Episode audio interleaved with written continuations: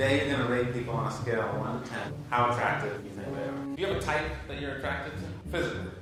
Physically, okay. Butts, smile. Butts and smiles. Yeah. Alright. Let's rate some people. Five.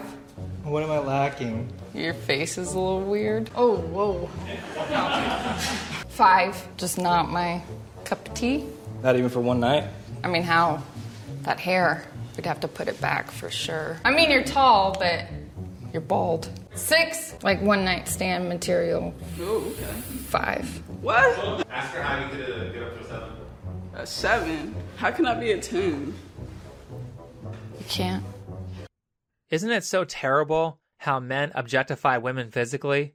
All men ever think about is how big a girl's boobs are or how nice her ass is. It's really unfair because women are bombarded with female sexual imagery in media just to please men.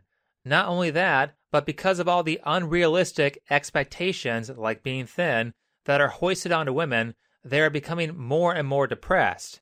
We live in such a horrible society that is so awful to women. Really? I think there's someone out there who might have something different to say about that. Two months ago, I found this channel called Cut. Much of their content is based on harsh truths in relationships. This video, How Attractive Am I, where people rate random strangers on a scale from 1 to 10, has 17 million views on it. It points out just how completely wrong feminism is about human nature, particularly with females. It turns out that women are quite adept at objectifying men and other women. On top of that, they are able to rate perfect strangers in just a few seconds after meeting them. I really appreciate the brutal honesty. Just like Jubilee, Cut is another left leaning channel on YouTube that has programs dedicated to actual truth. Finally, it just goes to show you that even feminism's own party can prove them wrong. Now, contrary to popular belief, people want the truth. For example, you can take a look at how popular the honesty is from these Jubilee and Cut videos. They have millions of views. You can look at how popular Steven Crowder's Change My Mind segment is. Crowder's channel blew up when he started that segment and it became a meme. You can look at the fact that when mainstream media lies, they can only get away with that lie because they are pretending to tell the truth. And the more people expose mainstream media for lying, the less people will want to watch. People do not like being lied to. Even when the news is bad, people want the truth. Dr. Michael Osterholm was on the Joe Rogan podcast back in March, and he told a story of a meningitis outbreak among high school students in a small town. He told everyone in a town meeting that one in seven people die when they get meningitis. When someone did end up dying, they were happy that he was honest, even though the information was disturbing, because the information allowed them to take the necessary actions to prevent the disease and save more lives. As the internet grows and mainstream news dies, it's becoming more and more apparent that people want the truth. I'm sure the liars hate that. As for this video, I'm not going to go over everyone who is in it. Let's just stick to the people who are interesting, and if you want to see everyone, you can just watch the original video. The premise is simple enough. They meet a random person, they rate that person, after everyone is rated, they line everyone up from least attractive to most attractive, and last, they put themselves where they think they fit into that line. First, we have Madison, whose best friend describes her as a bitch. How will you describe me to someone who's never met me? Big personality. You're kind of a bitch. Then there's Anastasia, the big titty goth chick. You have a, such a nice ass. Nice. Can I? Go for it. Like you can like, oh, yeah. We have a Chad, who I'm just going to call Chad because I couldn't find his name. No, I feel. What the hell? It's a 10. I feel like you haven't even like looked at him. Yeah, I don't want to. I'm sweating. No, I mean, he's an attractive man. Do you model? I used to. Yeah. It's like me as a man, I like it. I'm so excited. You're a 10, sir. Nice. You are a 10. Next is Bajaro. Oh, whoa. And last, we have Carter. I'm Carter. Carter, what's happening? nice to meet you too.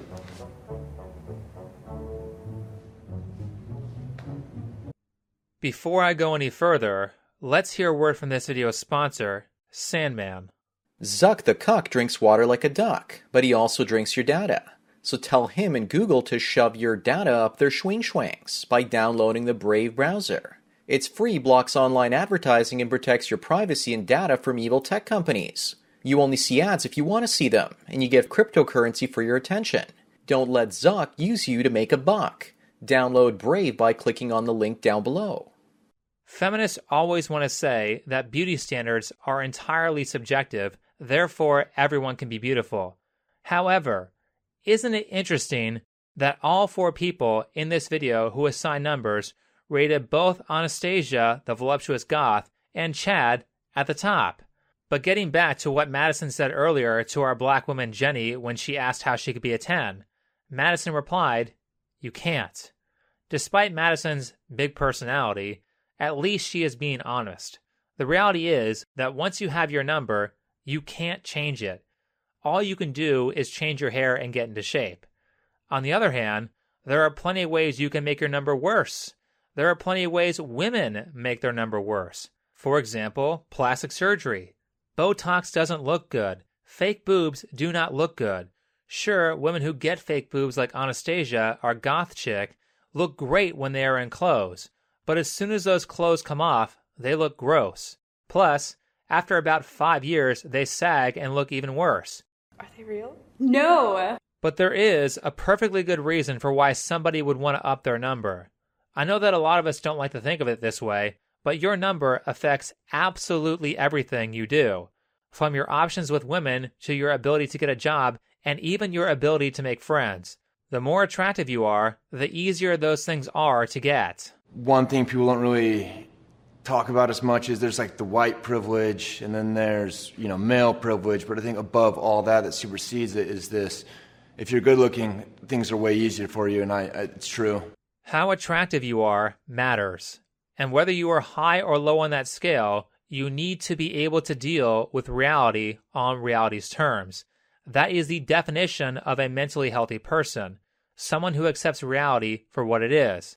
An insane person rejects reality and then tries to believe that reality is something it's not. Let's get back to Bajaro for a second. Bajaro is someone who probably thought his number was higher. And what'd you do today? I got rated on my attractiveness. And how'd you do? Uh, all around, it seemed like I got on the lower end of the meter. He scored on the lower end on everyone's lineup, and that's fine. You might not end up winning the genetic lottery, but that doesn't mean you can't succeed. Successful people accept their limitations and take inventory of their good traits. So maybe you aren't attractive enough to be on camera, but it turns out you have a phenomenal voice. Fine, do radio. It worked for Tom Leykis. He was the most successful radio host in one of the most competitive markets, and he is a self proclaimed 0 out of 10. Chances are there's probably at least one thing that you are really good at, even if it's not physical attractiveness. In Bajaro's case, now that he knows the truth, he can use the slap in the face that was this video to make some changes. Really, if he changed his hairstyle, he would improve his number by several points. Plus, he's not resentful of the honesty. I mean, I've heard a lot of different opinions today about beauty, and I, I thought that none of them were necessarily wrong. They were just all different. It's okay for us to judge other people. I mean, yeah, we do it every day. Last, but certainly not least, we have Carter. Oh god, I don't like myself today. Um, it's it's so fucked up to say, but like I guess physically, like you're not as fit as I would prefer personally. Look at how much effort the Hispanic chick put into not calling Carter fat. Is that what this world has come to? We have four people rating everyone in the room on features they cannot change how tall they are, baldness, the shape of their face. No problem saying things about that. Yet the second we get to something that can be changed, we have to walk on eggshells. What was even more off putting is how high her ratings were. I, I would say, like, evened out at around a six. A six? That is way too high. Five. A five? Are you kidding? Look, that is the most generous rating that Madison gave anybody, and Carter is pissed about it. You get a nine from me, for sure. Yeah, you look good. Like I said, I like voluptuous women, and uh, that's what you got going on. I've been out here getting low ass ratings. Where have you been? She is right here waiting on you. Thank you. You're welcome. By Carter. Yeah, Carter five. A nine? Jim is insane. She's not voluptuous, she's obese. Anastasia is voluptuous. But even still, Carter got a five and a six from Madison and the Hispanic chick, and she calls those low ass ratings. Carter is a two. She should be kissing their feet for giving her such a high number. How'd you do? I did worse than I thought I was going to. This is the problem with ignoring the truth and ignoring social pressures. You make up all these awful theories in your head that don't lead to happiness. You need to put your ideas out there in the court of public opinion to help you figure out which ideas are good and which ideas are bad. Otherwise, you end up spouting nonsense like this. I think people have a really hard time with fat people. they just don't know what to do with them. Society just shits on them all the time. Everyone hates fat people. No one knows what to do with fat people? What does that even mean? The way she says this is completely socially awkward. She sounds like someone who is pretending to know a lot about a subject that she is actually clueless on. There's not much conviction in her voice, and it sounds like she doesn't actually believe what she said. when I was younger, I never thought that there was ever a chance I could ever be attractive. I didn't think anyone would ever like me, and that the first thing that they saw when they saw me was that I was a fat person, and that's all they would ever see, you know? But uh, it took a long time, a long time for me to, to change that thinking in myself. And now I try as hard as I can to do everything the opposite of what society wants me to do because that makes me feel really powerful. There we go. A perfect, self defeating prophecy. I'll never be attractive, so why bother trying? With that attitude, of course Carter is going to stay fat because she's not putting any effort into learning how to lose weight. Carter is not fat because of her genetics, her thyroid or polycystic ovarian disease, for which I am 90% sure she blames it on. It's none of that. She is obese because she is not accepting reality for what reality is. She is instead trying to create her own fantasy and live in that. Carter, don't be surprised when that ends up making you miserable. But it's worse than that. She says she feels powerful and going against social norms that might make her happy. You know what also feels really good and makes you feel powerful? When you're mad, it feels excellent to take a baseball bat to the TV or punch your fist through some drywall. But guess what? When you calm down, you now have a broken TV and a hole in the wall. Does that really improve your life? Always doing what feels good? All Carter has to do to make herself more attractive is lose weight and take out that nose ring. It's really that simple. And guys, these social traditions are there because they are generally what makes people happy. If you are going to go against tradition, then you better have a good reason. Carter's story isn't all bad though. Let's end it with some silver lining. Would you recommend hearing unfiltered opinions about your appearance? Yeah, I really think so. Because, I mean, I expected a lot of the comments to be really good today, and it really gave me a new perspective to hear some of the negative things that people had to say about me.